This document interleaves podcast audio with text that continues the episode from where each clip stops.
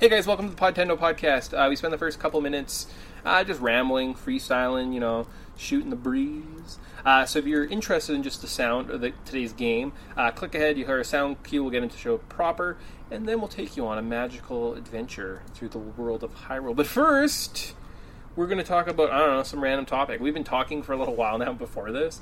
We should could have saved some of those like weird rants probably for this part of the podcast. So Tyson, what's going on? You know, it's not too much. Still freezing my butt off out there, but it is slowly getting warmer, so that's that's a good thing. Spring Um, is almost here. Uh, I, I was just watching a baseball game today, and I always find I, I like baseball, and I think more because it like emulates the fact that it's not just going to be cold and freezing outside. I can actually go outside more than I actually like baseball. You know? Yeah, yeah. It's kind of like just a sign of like ah, winter's ending, baseball season. Yeah, very true. Uh, so going through, uh, recently moved, uh, bought a bunch of bookshelves. I got a lot of bookshelves. I think I counted. I had something like eighteen shelves that I could put stuff on. Uh, so I've got kind of like some sports like memorabilia, my like little like fantasy football trophies, uh, different variety of games. Jesus, I have like.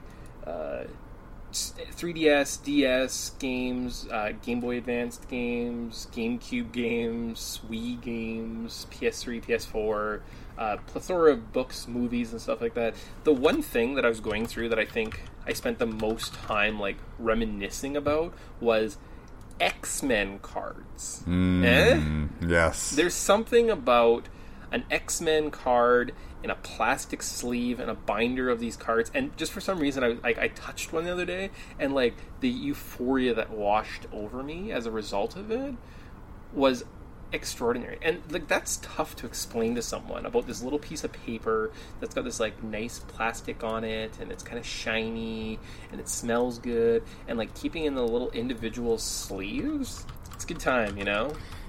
Yeah, and we grew up kind of in the like the golden age of just like amazing, great art, as well as like we had retro was still available. Like I remember going to, was it what was it Pages Pages Yep. in Cranbrook? Oh yeah, the And- book emporium. Yep, uh, going there and actually just being able to like see just the big booster uh, boxes in the back and just wanted to buy one so badly as a kid. But Yeah. then they came out with the basically like full old retro collections, which are just re-release re-releases. So they like did like the 1990s all in one big pack, and mom mom actually bought us a couple of those. So we just got like full sets of cards. It's like, man, that was like the glory days of just going to the old uh, yeah. pages. and it was it was like straight up like stuff you did on the playground. Because I remember, yeah, like you'd buy a couple decks of these cards. You get fifteen cards out of hundred, and then all of a sudden your friend has like seventeen of them, and you're like, oh great. And he's like, I'll sell them to you for a dollar, and you're like, stupid. And he's going, stupid. And then the older kid in school had some more, and all of a sudden like your fifteen cards became like a seventy card almost collection, and then you were like, well now I need all of them. Yeah. But it was weird how it just like it turns like a lot of these people had had all these cards and whatnot, right? So I don't know. It's it's interesting in that sense. Yeah, and it was, you know, it was just so. It was just so interesting because each set had their own different styles. So some were like very much like the TV show. Some were very much like like try to go really realistic. Someone look some look like oil paintings. Like it was yeah, that's awesome. true. The Fleer or like the Ultra, I think they were Fleer cards, the 94 or 95 set I remember. Uh, there was that one that I got like 150 for Christmas, and it was a big deal. And one girl, she invited everyone to her birthday party but me for some reason. I, and then I was like, "What if I gave you all my girl X Men cards?" And she said, "Okay." But now I had this complete 150 cards that I had to then go and get like X like start collecting again because I had given up like a good real estate of my girl cards. Oh no. Ah, yeah. And like I, I, I rebuilt it and I got it and like it's it's all good now, but Man, I guess the whole like the X Men Fleer Ultra 95 150 original cards going for like 38 bucks plus 5 bucks for shipping. it's not very much. No, but it's like it's like man, I want to buy it. Yeah. Oh, I see. From like bu- buying. Yeah, I'm like I'm not going to sell that for that price, but that is one of those things where I'm just like, uh, just like it's. I I imagine people have the same affinity for like baseball cards and stuff, and that's why baseball cards are so popular because they just bring you to this like this this such a nice place. So it's Yeah. good. Yeah. I'm excited. I'm excited to get a big binder and get like sheets and then sit there and like fill out all your cards and like magic cards. I was doing that the other day too, looking at all my magic cards and I'm like, ooh, this is fun. And I think that's why I like buying magic cards is just like that moment where you get to like, I'm gonna take these like 200 cards and just sort them into colors. Yeah. Yeah. And just like that, that like 20 minutes you spend just sorting them and then putting them in the binder and you're like, oh, done. And you don't look at them for six months, but like that 10 minutes, it's worth it. Yeah, and I'm one of those people that I uh, I, I definitely like.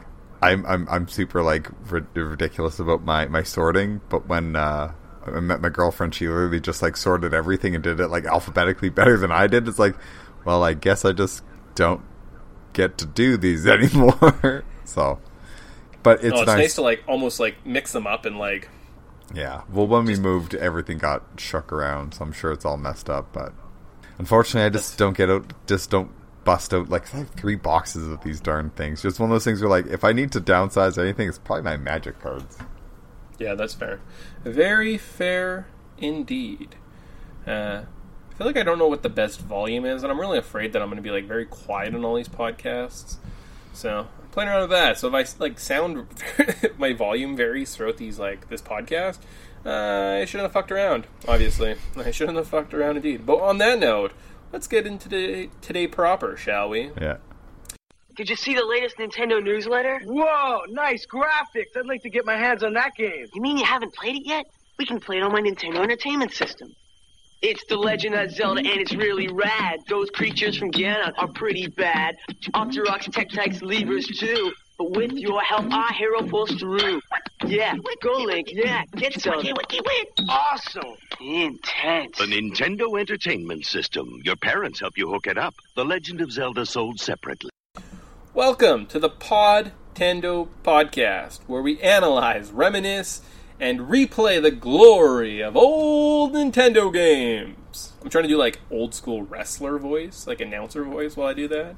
We can be contacted on Twitter at Podtendo Podcast. Email us at podtendo at gmail.com. Check us out on Facebook at facebook.com slash podtendo or on YouTube at youtube.com slash podtendo. I'm your co-host, the ring announcer Mick, and I'm joined every episode in this corner by my co-host Tyson. Just straight up Tyson. of the jungle. Uh, I, I love it when you commit to a bit. yeah, I, I, you know, that's the one thing is I when I commit to something, I basically just run with it. Hmm. So I think you learned that Same. from watching a lot of Ernest movies. yeah, well, and also I was thinking about it the other day. I saw a picture at mom and dad's house where I'm doing the Mr. Kennedy voice, and remember that one summer I just became Mr. Kennedy the wrestler. I And I'd walk around and be like, Mr. Kennedy! and then he pauses. Yeah. Kennedy. and I would just do that like all the time. Yes. And it just upset. I don't even think I watched like I don't know. I don't think I watched wrestling that much. Just for some reason, it like resonated in my brain. I was like, oh, that's kind of fun. So just being the center of the attention. Yeah, I was like, I'm just gonna be Mr. Kennedy, and they're like, who? And I'm like, uh, you don't know who Mr. Kennedy is? Only gonna be the biggest wrestler ever, and he's definitely not gonna be busted for steroid abuse and then like breaking his hand twice. Yeah. I think he got fired because he had broke his shoulder and he came back and the, literally his very first match he broke his hand. So they were like, "We're firing you because you're obviously terrible at this." So, That's fair. That's a reason Yeah. to fire somebody. yeah, random wrestling. It's it's a good time. It's a good time indeed. But if you're listening to today's show and you've never listened before and you have no idea what that rambling was, and you're like, "Why did I listen to this?" I don't know. Uh, that was our preamble. Now we get into today's show. It's exciting stuff. Today we're specifically looking at, we're celebrating by looking at probably our like favorite game in the first 49 shows, and we're going to relook at Zelda 1 and 2, but with different glasses. So this isn't going to be so much a retrospective where we look back and we talk about the actual gameplay and the level and the game design. We're going to look more back about what was, what environment, what kind of culture bred these games and gave these wonderful little titles to us. The first game we're going to look at is The Legend of Zelda for the NES. The release date was February 21st, 1986. How long to beat has this game at 9 hours? Price at was release was forty nine ninety nine, and if we factor in inflation, that would be ninety three dollars and ninety five cents. Current eBay price, you can get a copy of this for about thirty dollars, anywhere to hundred and thirty dollars for a complete in-box copy. eShop price, you can pay five dollars and get this on your Wii, Wii U, or 3D store. So it's pretty fun. Yeah, I actually have this game, both uh, this game and its sequel, on my uh, 2DS. So it's nice to just be able to have access to these games wherever I want. Uh, it is very accessible too, because I mean there are these NES throwback collections that they came out back with in the 2000s. So You can get that for the Game Boy Advance. Uh, there's the Zelda uh, collection, so it's kind of like the Mario All Star Pack for the GameCube. I think I have that.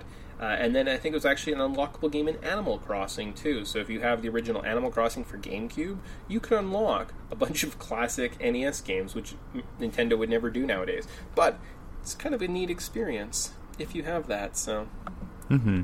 very interesting. All right, so one of the reasons why we don't seem more juiced, more hyped, more into it is because I want to go back in time and I want to explore February 21st, 1986, with our patented Wayback Machine. So what we do is we fire up the machine, we head back in time, and then we're like, do we want to like live here? Do we want to, you know, like waste the juice of our big time machine to go back in time? The answer is probably no, because I feel like all times suck from what we've decided. So, all times suck. Look at our favorite TV show. Could it be? Well, actually, I tell Tyson about two TV shows. He then laughs maniacally and says, "Why would you tell us?" And then I play a song. So, could it be Cheers? Specifically, season four, episode nineteen, Dark Imaginings, while Sam and Woody com- compete with each other at a racquetball for a young woman named Bonnie. It seems weird. Sam develops a hernia. Soon he's unable to bear the pain any longer while hiding it from others. He secretly goes to the hospital under the assumed name Lance Mannion until the others find out at the bar. After Sam returns from the hospital, Woody slaps Sam's butt, causing Sam to suffer another hernia and prompts him, uh, prompting him to return to the hospital. Oh God, this sounds terrible. Or how about the episode G.I. Joe? Specifically, episode 1 or season 1, episode 55. Because apparently there was lots of G.I. Joes per season. That doesn't sound right. But mm-hmm. I think it is. I think there's only like three episodes of G.I. Joe, but there's like 180 episodes, so. Three seasons and there's like 180 episodes. Yeah. Yeah, okay. I don't know why I kept screwing that up. That's weird. There's no place like Springfield. Part 2. Lisa and Bart go. On. I'm kidding. oh man, I was gonna be like, please, please have a character named like Homer or anything. No. Unfortunately, G.I. Joe, when Shipwreck is plagued by nightmares of what happened to him six years past. Uh, but soon he discovers this might be Cobra's plan to retrieve a stored formula of Operation Hot Water from his mind. While Zal- Zartan creates G.I. Joe Synthoid, copies out materials called Plasma to look at the real thing. Knowing something is amiss when man, you know what? Wikipedia, you should really edit your shit. yeah, it doesn't people who clearly well. write for on Wikipedia are drunk. Like, oh, Knowing something is amiss when he realizes he didn't age. Shipwreck calls the Joes to Temple Alpha, Springfield's true area, and they plan to take down Cobra once and for all. So, all right, Tyson, of those terrible hernia joke cheers or the I, Simpsons like episode of G.I. Joe, which of those do you think would be your favorite? I would probably say GI Joe, even though Cheers does have a fun side thing about homegrown vegetables to for famous people or some shit. Ugh. Oh yeah, that's right. Frasier professionally consults Cliff about an unusual comparison of homegrown vegetables to famous people. However, Cliff confronts Frasier for billing him hundreds of dollars for each session. Still comparing the two groups. GI Joe. Joe! He'll fight for freedom wherever there's trouble. G.I. Joe is there. G.I. Joe, G.I. Joe is there. G.I. Joe. Maybe, Mick, in the future. Here's a note for you. Maybe you should edit down those things or, like, like summarize them a little quicker. Hey. Noted. And I You and me both need to take notes on that one. All right. Well, you know what they say. Show 50 is definitely where you start learning how to edit your notes and reading and writing. Or top TV shows. We could be watching The Cosby Show, Golden Girls, Cheers, Dynasty, Growing Pain, or Miami Vice. So those all sound great. But what about other top cartoons? We could be watching Dungeons and Dragons, Star Wars, Droids, Ewoks, Spider Man and His Amazing Friends, Mask, Transformers, or G.I. Joe. Yeah? that Those see, could all be fun. car- these all these cartoons are very appealing. They do sound actually not bad. Like I'd go back and watch them. I think at one point I was supposed to like research and like look into Dungeons and Dragons or something like that. I didn't really do that, so oops. Or how about top music? So the top three songs according to the Billboard charts back in February twenty first, nineteen eighty six. So maybe we're going back in time. We're like, I don't really like the movie. I don't really like this. What I bet you we will like is the number three song, "Say You, Say Me," by Lionel Richie.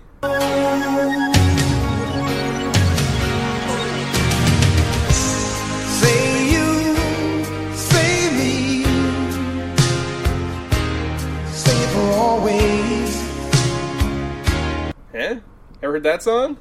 No. Yeah, me neither. All right. How about the number two song? That's what Friends Are For by Dionne. And bad times, I'll be on your side forevermore. That's what friends are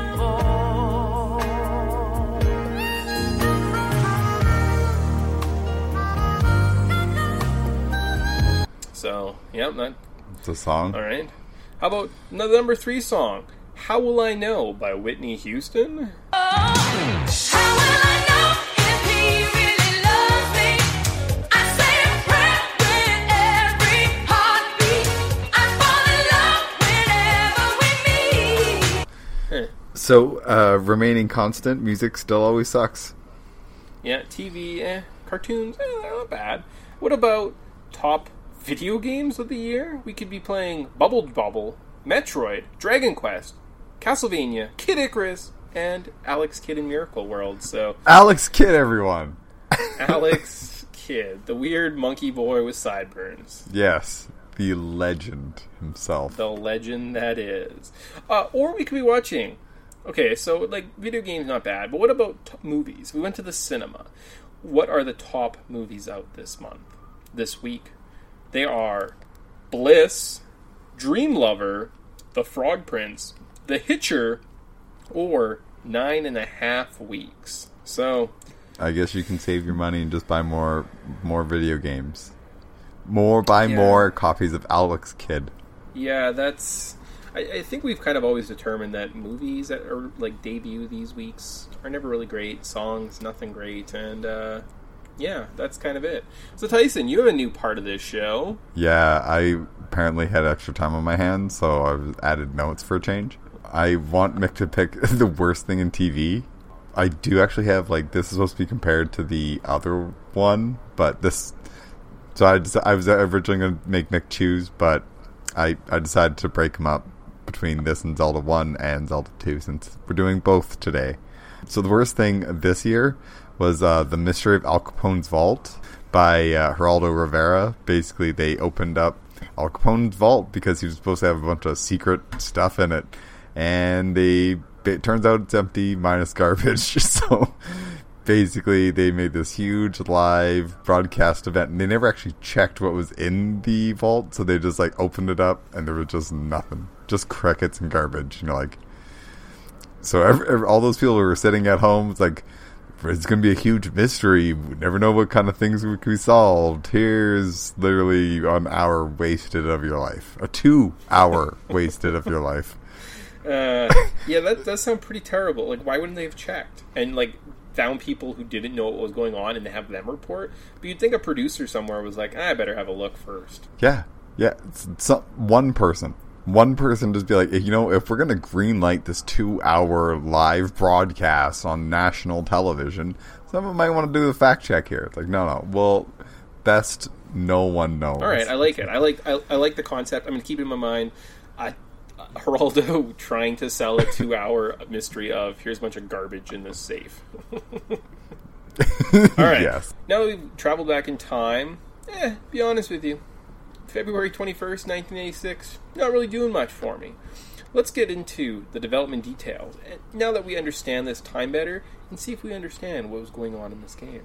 The development team worked on The Legend of Zelda and Super Mario Bros. concurrently and tried to separate their ideas. Super Mario Bros. was a linear uh, was to be linear, where the action occurred in a strict sequence, whereas The Legend of Zelda was supposed to be the opposite. In Mario, Miyamoto pl- downplayed the importance of high scores uh, in favor of simply completing the game. The concept was carried over to The Legend of Zelda. Miyamoto was also uh, in charge of deciding the concept of where Zelda ideas were and where Mario. It. Contrasting with Mario, Zelda was made uh, non-linear and forced players to think about what they should do next. In the initial game design, the player would start the game with the sword already in their inventory. According to Miyamoto, those in Japan were confused and had trouble finding their way through the multiple path dungeons. Rather than listening to the complaints, Miyamoto took away the sword, forcing players to communicate with each other and share their ideas to find various hidden secrets in the game. A symbol of courage, strength, and wisdom, Link was designed by Miyamoto as a coming of age motif for players to identify with. He begins the game as an ordinary boy, but strengthening to triumphant over the battle of evil. Fuck you, Wikipedia. The name of Princess was inspired by Zelda Fitzgerald. Zelda was the name of the wife of the famous novelist F. Scott Fitzgerald. The Zelda story uh, setting was initially supposed to include technology elements such as time traveling main characters and a Triforce made out of electronic circuits. Eh? While the final game followed a more traditional horror uh, fantasy setting, subsequent, subsequent games in the series have used more modern based technology. So, kind of neat. Yeah, very neat. Very neat indeed. So, uh, I, did, I didn't know that they were ever actually going to include any sort of electronic circuits, but now playing Breath of the Wild. eh? Eh? I know. Yeah. Very. I, I've heard that before, where that was there was supposed to be like some type of like sci-fi elements, but they just went kind of pure, clean, uh, like fantasy Robin Hood kind of settings, which I think play Yeah. out right too. All high fantasy stuff. Yeah, very, very high fantasy. So now that we're done from the development details, no one had to sleep in any cardboard in a cold office to make this game. Uh, so current playthrough, specifically, we'll look at the, just the game in this section. So typically, if you're listening to a normal section, you'll have Wayback Machine, development details, cultural significance, and then we'll talk about our experience with the game. We've already done that, so just briefly, I went back and played through this game. Uh, the current playthrough, basically, we are Link. After getting your sword, we battle through nine dungeons and explore a vast world to rescue Princess Zelda. Uh, I found that uh, probably through the first seven dungeons, didn't really have an issue. Uh, got to levels eight to nine, had to pull up a map, double check this or that. Uh, I think it probably only took me a few hours, so uh, not a lot has changed. Uh, some of the insight that we got into, right, like the leveling up of some of your spells and your books, I think holds up and makes sense in, in our context. Uh, Tyson, did you go back and replay this game? I did. I I like Zelda 2 a little bit more than I like this one, so me replaying it this time I tried to really be a little bit more open and just kind of take it with a fresh opinion. And it was good. It was actually a lot of like uh, I I breezed through the first 5 or 6 dungeons without even kind of like thinking too much about it. And I've only really played this game a handful of times.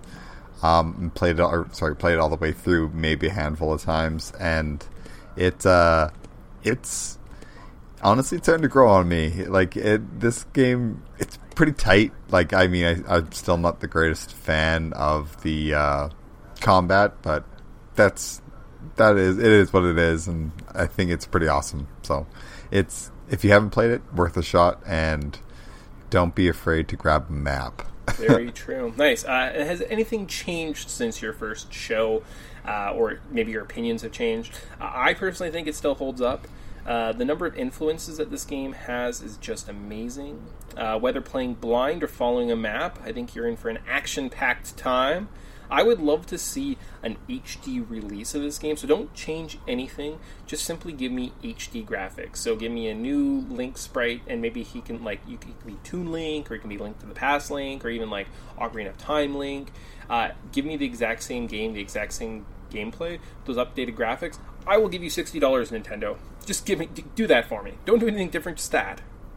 Yeah, I think if they did that, and even just put it on the like 3DS or whatever, and then just that's the perfect platform for it. It's easy, it's portable, and I think it's this game shines so much with its portability nowadays. Whereas before, you obviously be had to be like stuck to a TV, so you'd have to hog it. Because you can just kind of like like watch have this like be playing this while you're watching a movie Yeah. or just eating dinner or whatever. It makes it so much more accessible, and it kind of like lets you do all the little backtracking parts, and it's not repetitive. It's not. It's not. It doesn't feel dry. It feels like you're always like learning something new, and there's always something to. For me, I'm. I feel like I'm always trying to remember something something new every single time because I haven't mastered it. Mastered it, Yeah, so there's a lot to kind of sink your teeth into. Nice. Very nice indeed.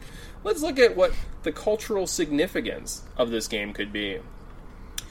So I thought of first entries that built a franchise. So here are some games that established these epic, or some things that this game established. It's, conspira- it's considered a spiritual forerunner of the modern RPG, even though it lacks things such as experience points. It established Link, Zelda, Ganon, Impa, and the Triforce. Who even nowadays, if you mention that to like random people on the internet, they would probably be like, I know exactly who you're talking about. That's how impactful this game is. The overworld theme and distinctive secret found jingle has appeared in nearly every subsequent Zelda game. It's kind of exciting. Hmm. Very exciting indeed. It has sold. I Sorry, go ahead. I was just I have a side question. It's like, do you, I wonder how many people actually have like a Legend of Zelda like theme tattoo. Like, do you think it's thousands or do you think it's millions? Uh, I don't think millions. That seems like a lot, but uh, I bet you like yeah, hundreds of thousands, probably somewhere around there. Okay, You know, something like that. Okay. I've often thought of getting the Triforce on the back of my hand. Like if I was to get get a tattoo, I think that would be a really cool one. So yeah. just just like an Ocarina just of Time. like an Ocarina of Time. This game has sold 6.5 million copies worldwide. I don't think this number includes digital copies, so that's a lot of copies that exist out there. It was so successful that it spawned its own merchandise lan- line, its own cereal, and its own crappy animated series. Let's look at other firsts that created the franchise, specifically firsts that were successful they spawned a franchise. I don't know why I wrote that sentence twice. Sometimes I think Wikipedia and me have the same writing ability. So you're saying that you write for Wikipedia? Uh, no, I one time changed something, but then I got like an email saying like, "Don't do that," and I said, "Okay, I'm sorry." no, no, don't, Don't do that.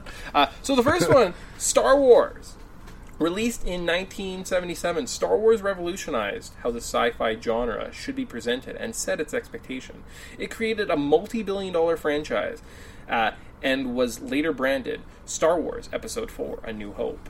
Before the rebranding, we saw Lucas launch toy lines, comics, and books that dove into the obscure aspects of this movie. Or Jurassic Park.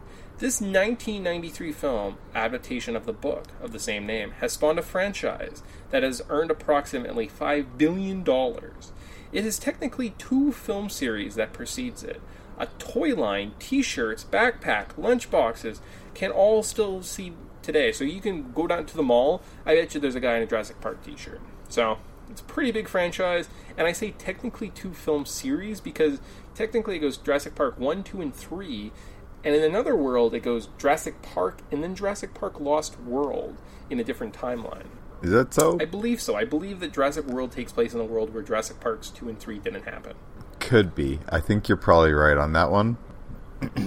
but uh, the crazy thing about both these um, movie franchises is um, they're some of the highest grossing movies of all time. So, like, if you look up some of the or highest grossing movies, I think both these are in the top five. I could be mistaken about Star Wars, but I'm pretty sure it's in there. Oh, it has to. Like, if you look at the franchise as a whole, like they definitely, like, I think they're like definitely like multi-billion dollars, five billion dollars.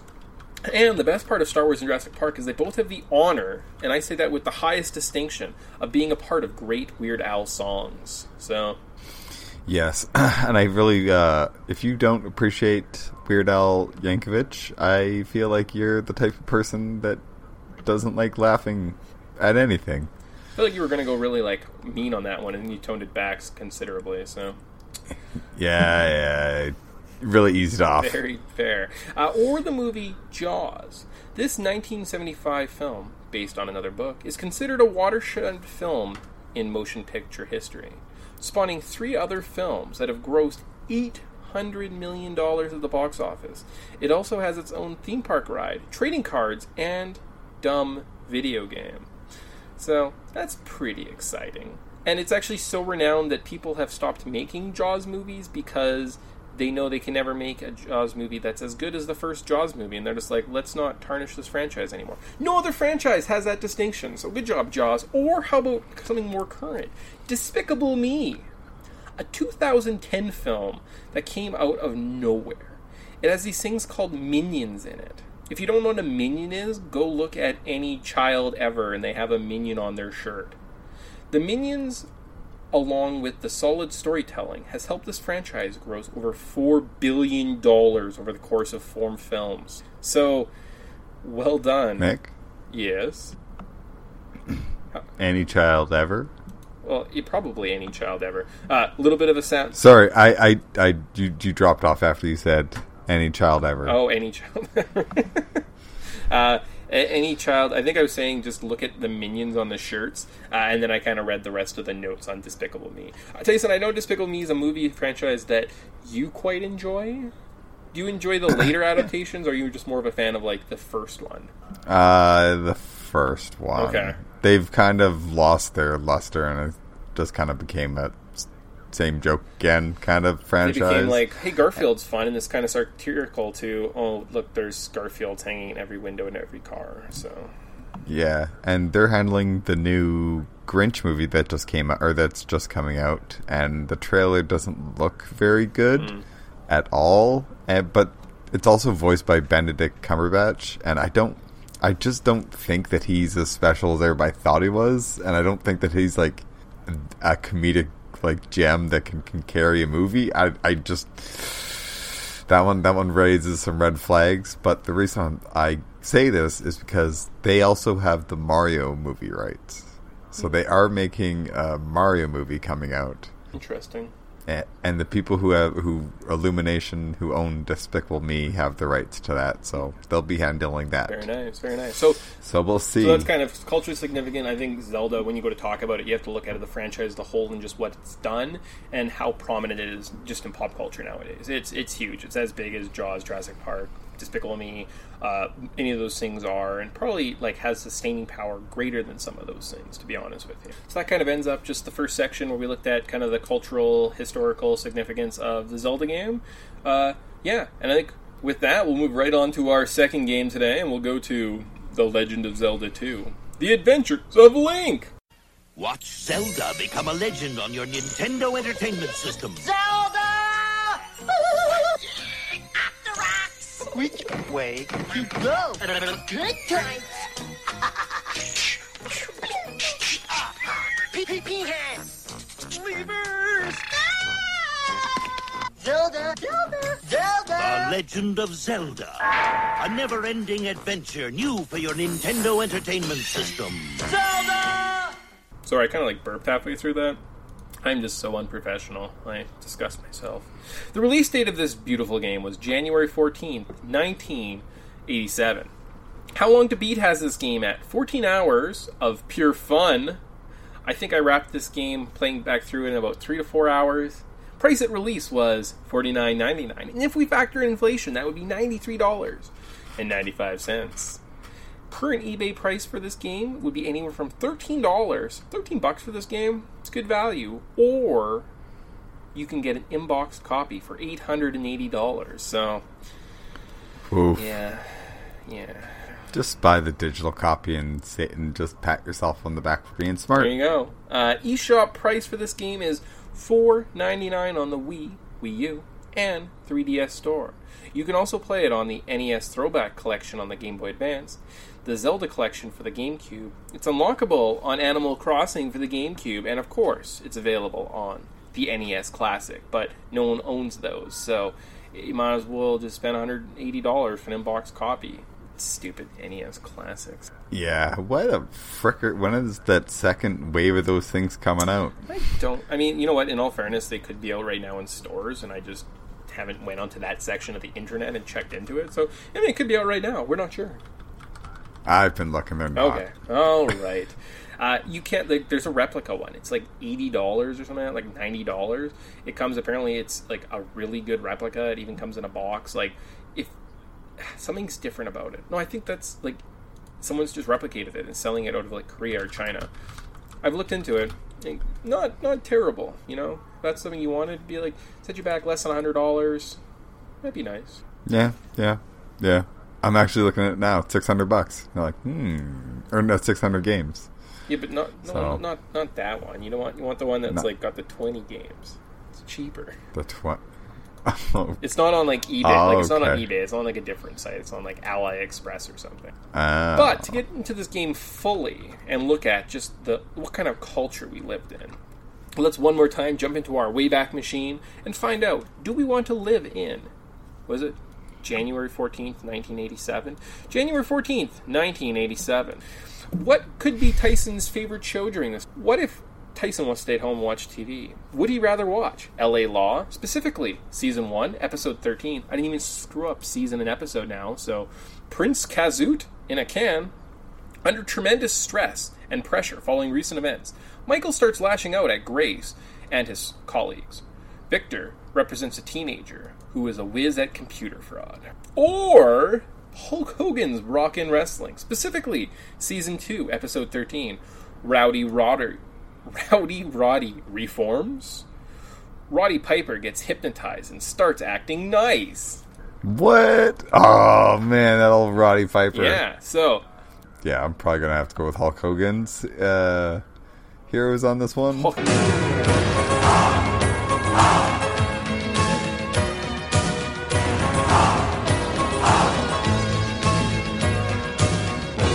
Hogan's Heroes. No, it's Hulk Hogan's Hulk Rock and Hogan's Wrestling. rock and roll. Hulk Hogan's Yeah. Heroes is when Hulk Hogan uh, was actually working as a POW uh, in a Nazi war camp. Yeah. Oh, yeah. where's I remember- Hitler, brother? I'm gonna break him with the pythons right here. Or is that more Macho Man? I feel like I don't do a good Hulk Hogan. I feel like I do a better Macho Man. Oh yeah. Uh, I guess they're different. Right.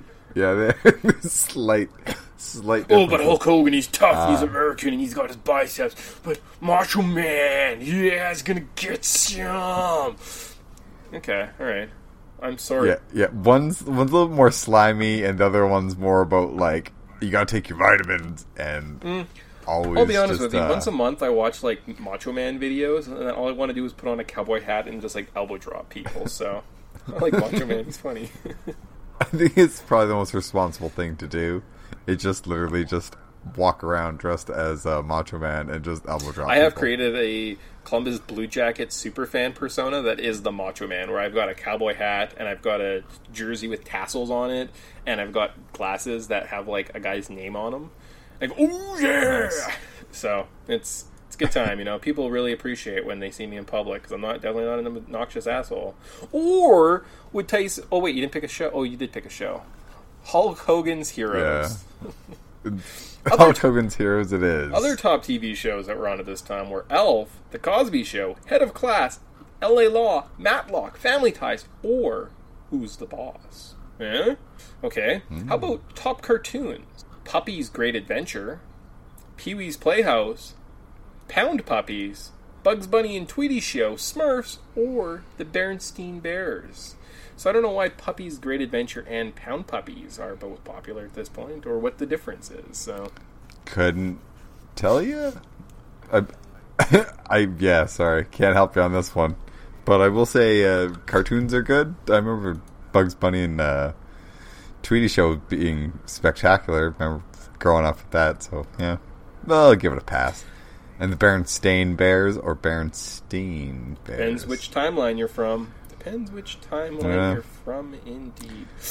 Uh, That's the only acceptable yeah, answer. The Puppy's Great Adventure doesn't. It looks like they're just like regular dogs that maybe like go around and do stuff. Versus pound puppies, they live in a pound, so that's sad. If you don't rescue them, they die. Save those puppies!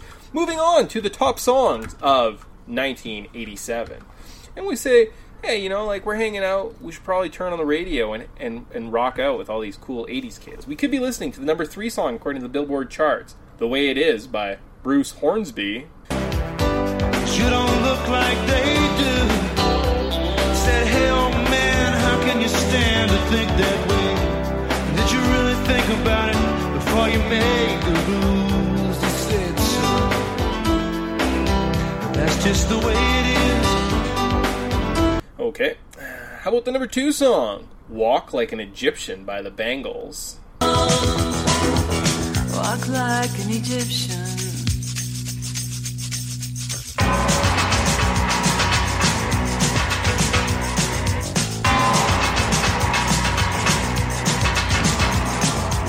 The blonde with Yeah, there you go. There's a song you've heard.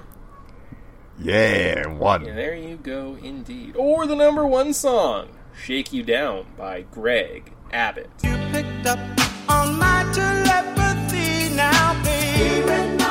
You know you did. Well, well, I'm gonna love you.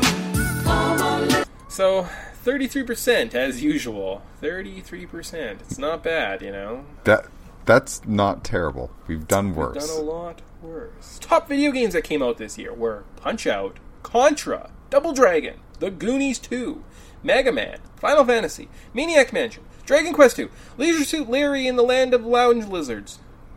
The last one was Leisure Suit Larry in the Lounge. In God, fuck, God, stupid tongue twisters in the land of lounge lizards. So apparently, Leisure Leisure Suit Larry is a character who's existed since the '80s. It's kind of exciting. Yeah, We've very. also skipped over The Goonies too, which is apparently is kind of like a Metroidvania adventure game, which is pretty good. So, at some point, if we ever decide to watch The Goonies, maybe we should play the corresponding The Goonies 2 video game. Eh? I, I didn't realize that there was a Goonies 2 video game, but I'm assuming it's only as classic as the movies. I hope so. There were 35 movies released on January 1st, 1987. Jeez. and three released January 16th, 1987.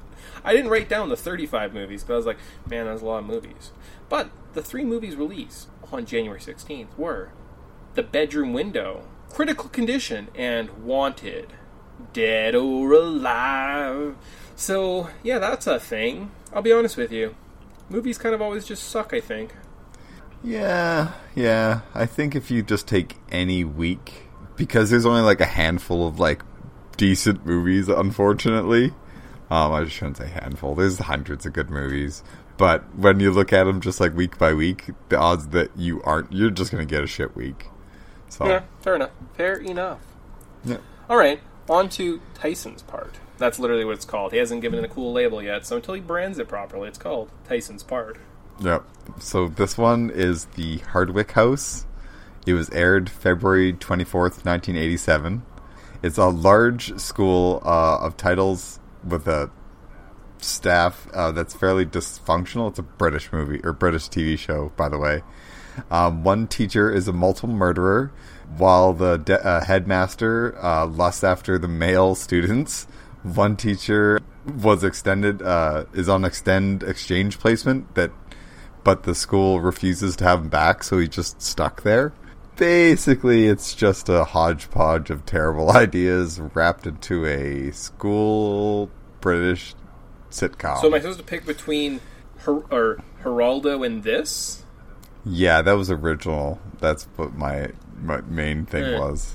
Uh, I kind of like the like But- multiple murderer teacher and this like deputy headmaster who lusts after male students. I think I'm gonna go And the with one, the one, the one teacher that uh that won't get sent back to their actual uh, home country because the country just apparently doesn't Yeah, want him back. I think Hardwicke House stays. I think that wins. Geraldo and you, your stupid fucking mystery, get the fuck out of here. So that was our Wayback Machine.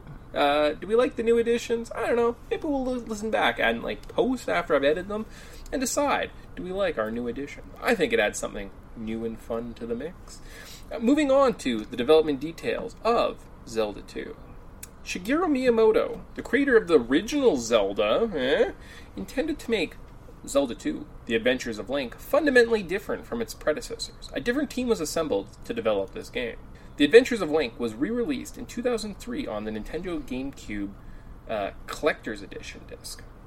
And again in 2004 as part of the classic NES series for the Game Boy Advance, with minor changes. The intro text was changed to read Third Triforce rather than Number 3 Triforce 4, and the copyright date was altered to read 1986 to 2004 Nintendo. So that's important to know when copyright dates are. Thanks for not wasting anyone's time, Mick, yeah, weirdo. the death animation removes uh, the flashing colors and effects to prevent seizures. So, good job not giving seizures to children. There were also various graphical and audio tweaks. It was released as the 100th title on the Wii's Virtual Console in Japan on January 23rd, 2007, in Europe and Australia on February 9th, 2007, and was released in North America on June 4th, 2007. The text changes were not made in this version, but it does feature the solid relief color in the death animation, so no one else would get seizures. The Adventures of Link were re-released again on the Wii Nintendo 3DS Virtual Console September 2011 alongside the first Legend of Zelda game as part of the 3D Ambassador program. So, now that you know all the dates that those games were released, you have no excuse not to play this game. Right everyone? yes, because knowing the dates makes it Yeah. That make it's a Yeah, must. I'll be honest with you. I really feel like when I was going through these notes, all the development details we really hammered through the first time through. Uh, so I didn't want to just rehash the first podcast. So I was looking for completely new information, but we really bled the tank dry on this one. So Yeah, especially since it's just unfortunate. Like I want to know more about like how they pro- like program this game and like all the thing, all their like. I want to see more to like the back to the making Yeah. of these games, but unfortunately, just all that information just lost yeah, to time. very true, very true. So, Uh, or I mean, some of it like it's it's pretty common knowledge. I think for the most part. Or it's, I think it's the opposite. It's not lost time. It's just so common knowledge and so mundane. They're like, no, we want to make this game, so we just made it. There was no drama. It was Yeah, we yeah. made the game, and then you saw it. first one was a hit, therefore Yeah, second. Exactly. On my current playthrough, we find out the real Zelda, not that fake girl from the first one, is still sleeping. You can you awaken her while being hunted down by Ganon and his minions? Replaying this game, uh, so I replayed through actually I think my file from the very first show, uh, and I had all my spells and experience maxed out. Maxed out.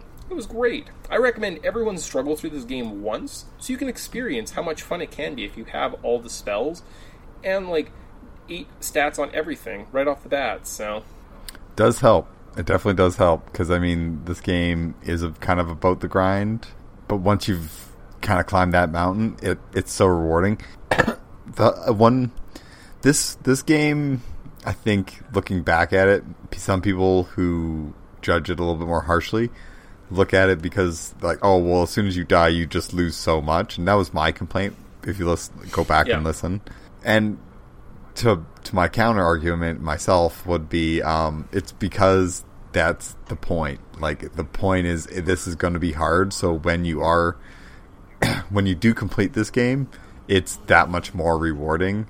Um, and that was the that's the whole sense of accomplishment in this game. It's about exploring and everything, but not only that. It's about growth and feeling stronger and not only your ability to just basically be afraid to take on enemies to be like no i can handle anything in this game come at me very true, very nice, So.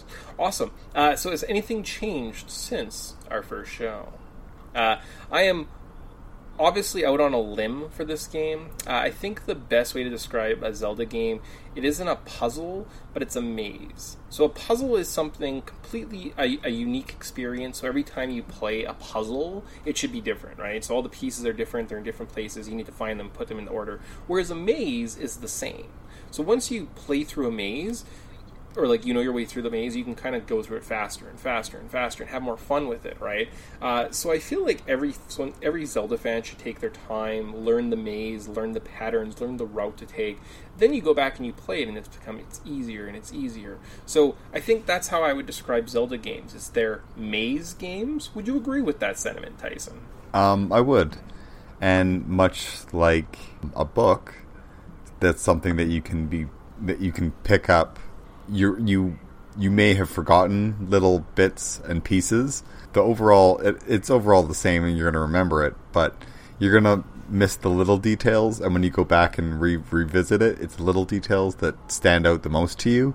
And that's that's what this game does in, in just spades. Like every everywhere you look, there's little like little hidden gems. Just so when you go back and replay it, you're like, oh yeah, I totally forgot about that fairy fountain just hiding around there, or I forgot about this stupid enemy, or I forgot about this little glitch that I abused last time. So it's it's it's something to not like. I think it ages a lot better than games like uh most other games I would even say like even compared to just like a Castlevania game that does a similar thing but because this game gives you the freedom to just do whatever you want it's it it's you can go at your fast pace you can go to slow pace and you can do things in kind of whatever order you want. You can kind of make it your own or you can do what you've always done so it's a maze but it's kind of like a choose your own adventure maze Very true, very true. Awesome. So let's move on and look at the cultural significance of what Zelda 2 is. Normally, I defend Zelda 2. It is a misunderstood but great game. We only had one game before, so when they tried something new, it wasn't not well received as the original. At one point, there was Zelda for the NES, Zelda 2, Link's Awakening, Link to the Past, and Ocarina of Time. So I could see how one of these things is not like the others. But I won't waste too much time arguing that I think Zelda 2 uh, is often looked at as like, it's just a bad game. It's really good. Uh, but we're going to look at great franchises with one sequel that people cannot stand.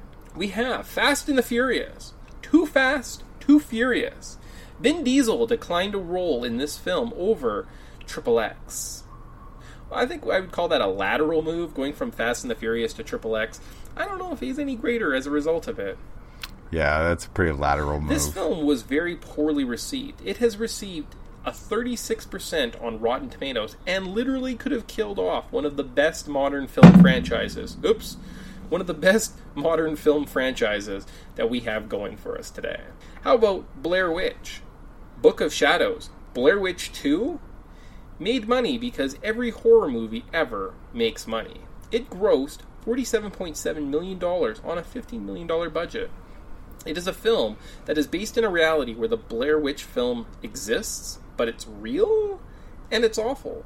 The 2006 uh, remake made $45 million on a $5 million budget and is dumb, but at least it's like kind of scary. Uh, and just for reference sake, the original Blair Witch Project cost $60,000 to make and made $250 million. So, Yeah, I don't understand how they spent fifteen million dollars on that trash heap. Like, if you've watched this movie and like the, the six people out there that you've watched this movie, um, well, more, more people watch it. like actually, no, I guess more people did watch it. It made forty-seven Yeah, million dollars. It's just like, man, it's so garbage. Like the story is non-existent. It was just like they they try the first people to grab a like bunch of cameras that could slap together something that was took place in the woods, and they called it the Blair Witch. Oh, and it's absolutely just atrocious. And I think honestly, I like Blair Witch. I think the first Blair Witch movie, it's a like a great film for what it is, and I appreciate. And even the remake, like the one that came out, yeah, it's not great. That's not the worst thing in the world. It's not great, but like I think Blair Witch Two killed that franchise. Like had they made a competent sequel, something that was worthwhile, had some was fun or something like that, it could have been a lot better. But instead, they just made some awful, weird generic 2000 horror movie. You know, Yeah, they just did the first like they were just like, how can we grab as much cash as we physically can, and they just tried to do it.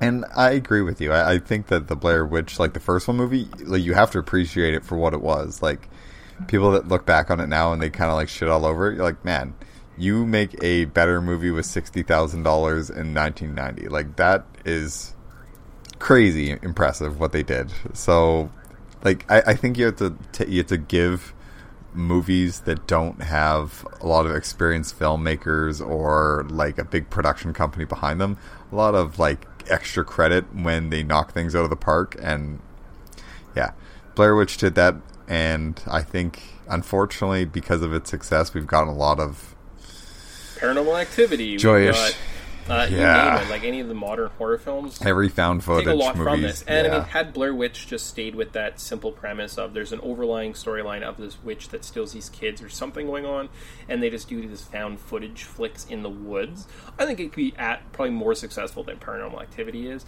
But they didn't have the hindsight they wanted to do. Like there must have been a script that they tried to shoehorn into this. It was dumb. It was terrible. It wrecked the franchise. Or we could look at Spider-Man. Spider-Man 3. It was so convoluted. It had so much going on between Sandman and Evil Spider-Man and Venom. Uh, and then there, I'm sure there was like a dumb love story somewhere in there. It's actually hard to go back and watch, and it it is really isn't that entertaining. Uh, Spider-Man one and two, I think, are both really good films. Spider-Man three, eh, it was. They then rebooted it with Amazing Spider-Man, which is like, it's okay. It's kind of just nothing special. It's not terrible. And then they had the Amazing Spider-Man 2, which is also bad. They were actually so bad that th- that Sony had to restart the franchise after both of them and sell off Spider-Man to, back to Marvel so that he could be in the Avengers, like the MCU. So, way to go, Spider-Man 3. Yeah, and the Amazing Spider-Man. It's one of those things where like, did you guys just not get what? Pe- did you not listen to a single person that liked the movie that likes this this character?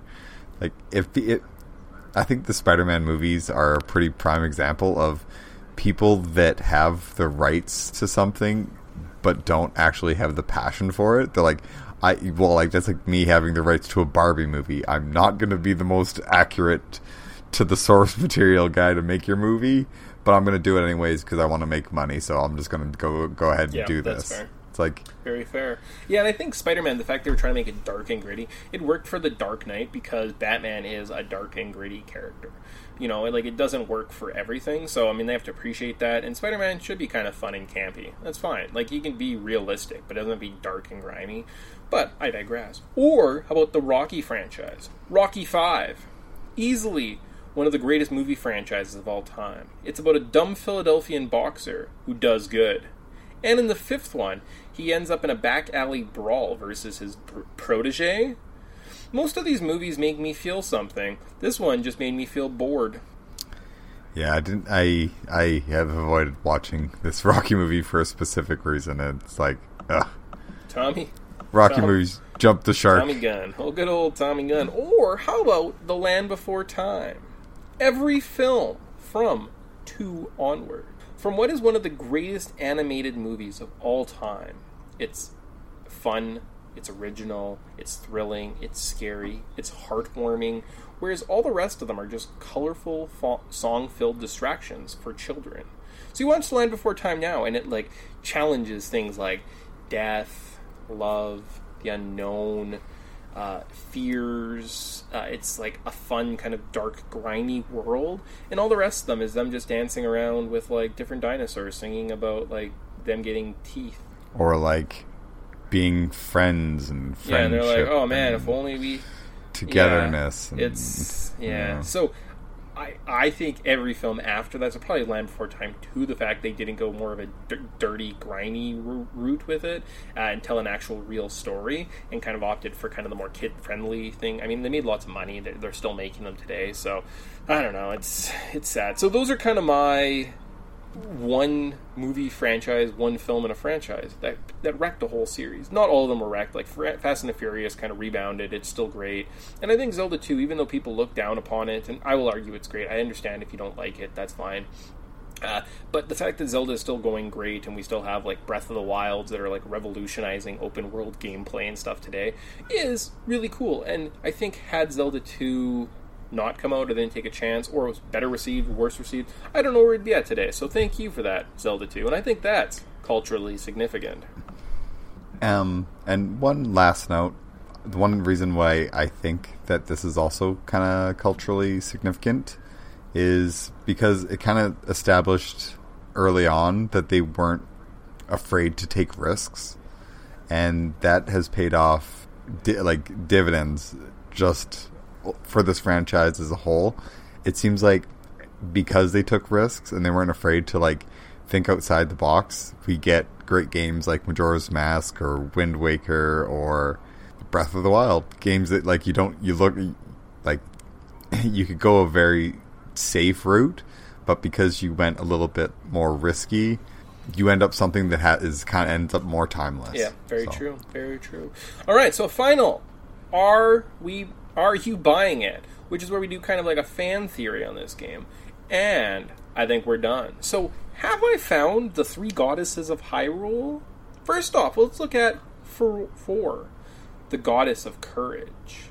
For this to make sense, let's say it is Palutena from Kid Icarus.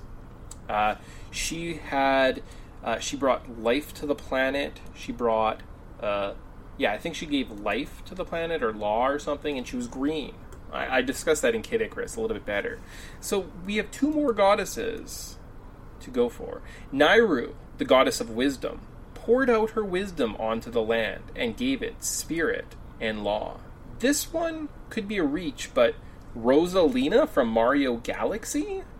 At the end of Mario Galaxy, she actually resets the universe. Uh, she is wise and helps create life. I know my argument is weak, but Link was shown to be sleeping in a bed in Mario RPG, so Mario and Link could share the same universe, which means potentially Rosalina exists, which means could she be the goddess Nayru? So that means we have to find a goddess Din. Din, the pow- the goddess of power. I looked for a tie and found that there was a game called Final Fantasy 1 and in it there's a grave that reads here lies Link in an elf village. If we believe this to be canon, Link once lived in the world of Final Fantasy. Is there a chance that a Final Fantasy character, or is there a character in Final Fantasy who controls fire? What about Ifrit, the demon god of the underworld? He has strong, powerful firearms that can be used to shape the world. And they say their goddesses are depicted as beautiful women, but who says a demon god couldn't disguise himself? So there you go. Could Rosalina and Ifrit and Palutena be the three goddesses of Hyrule? To tie this together with magical items, we'd have to look at some items that each of them could bring. I would say that Ifrit would probably be tasked with bringing a powerful sword, maybe a master sword, or some equipment like a Hylian shield or a, to this world. And for Rosalina, because Mario, they have all these great mushrooms.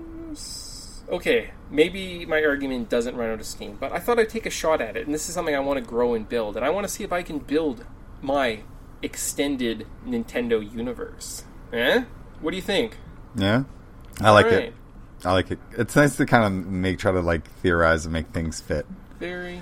because maybe um, maybe it's not Rosalina. When we play a different game, we kind of get like a oh, didn't even realize they were bringing Capcom games or Konami games into the fold. So I think the more and more games we play, the more and more information we'll have to draw from to try to link everything together. so we- Because I think I think that Zelda is the key because I think Zelda's kind of like the the central of their central hub of the uh, the Nintendo verse, as it were. Very So- nice. Uh, but I mean, that's a pretty good pull, right? Here lies Link in Final Fantasy. Eh? Eh? Mhm, mhm. So uh, I did some work, guys. One of the ideas was re- resetting these shows too. Was we were going to do games, uh, kind of talk about them in that format. Obviously, we did two games, so we went a little bit longer. But I mean, if you look at half this podcast, so we're about about an hour or like eighty minutes, so forty minutes, and then we were going to do a side quest cinema based on one of the movies that were released during this. So we'd look at I don't know, like a random movie, uh, and kind of discuss it, kind of just as like a fun kind of end topic, and just kind of help tor- towards that pop culture uh, and our movie review segments. Uh, for right now, we looked at the list and just the movies I read to you, they all look like they suck dick. And we opted not to do that today, so we're gonna, just going to end the show here. We're not going to dive into that. Uh, next, you will be hearing us in a side quest cinema when we dive into a movie franchise. Do we spoil it or do Yeah. we just release it? What do you think? I don't know. Do our diehard fans deserve to know because they'll be the only ones that listened to this point in the show, at least. Yeah, well, I mean, when this one is released, you've got two weeks. We've got a coming out. Uh, you know what? Hit us up, send us an email, send us a tweet. It's not a secret, but you have to ask for it. I'm not just going to give it away here. You have to work for it. You need to come contact us, send us an email, ask what it is, and we will tell you. Although I feel like we might have said it in a previous episode. So if you're really paying attention, you probably know. Otherwise, when we see you next, we'll be inside. We'll we'll be sitting around by our fireplaces and our big winged back chairs and our robes, si- sipping some brandy, Yeah. talking about a fun movie. So until then, we bid you uh do I don't know something. Say goodbye. Uh, au revoir. Au revoir from folks at Podtendo, and see you next time on SideQuest Cinema. I want to get that dun dun dun dun dun dun dun song for SideQuest Cinema because I feel like it should be a very regal experience, Ah, yes, yes, yes. Very classy. very classic. like like like the opening of the uh, the episode of uh, uh, Great Expectations in South Park with Pip. I was thinking about that the other day. Oh, because I was cleaning out a bunch of books that were like built into a cupboard at Grandpa's house, and one of them was like Jane Austen's work and this, and I was like, I wonder how many people in the world believe that Great Expectations legitimately ends with a device that sucks young men of their like life force. I don't know, but I I hope that there's a percentage. Yeah, yeah. All right. I, I hope so too. I hope there's some people that are like, man, that's Charles Dickens had like some really good books, like the the Genesis machine that he has at great the end of Great Expectations, like blew my expectations, right? I did not see that coming. Like I hope someone wrote that in the book report at some point. And they're like, no, you clearly just watched the Pips episode of South Park, you idiot. uh, Okay. I'm gonna send you this. oh, you stopped recording? Oh no, I haven't Okay. yet. Should no, I, I want this included. So we'll say, we'll say bye and then we'll get out of here. All right, bye guys. Okay. Bye, Thank guys. you for listening. You can contact Podtendo on Twitter at Podtendo Podcast. Email us at podtendo at gmail.com. Check us out on Facebook at facebook.com slash podtendo or on YouTube at youtube.com slash podtendo. Uh, the music of Podtendo was used without permission, and if you try to sue us, we don't have any money.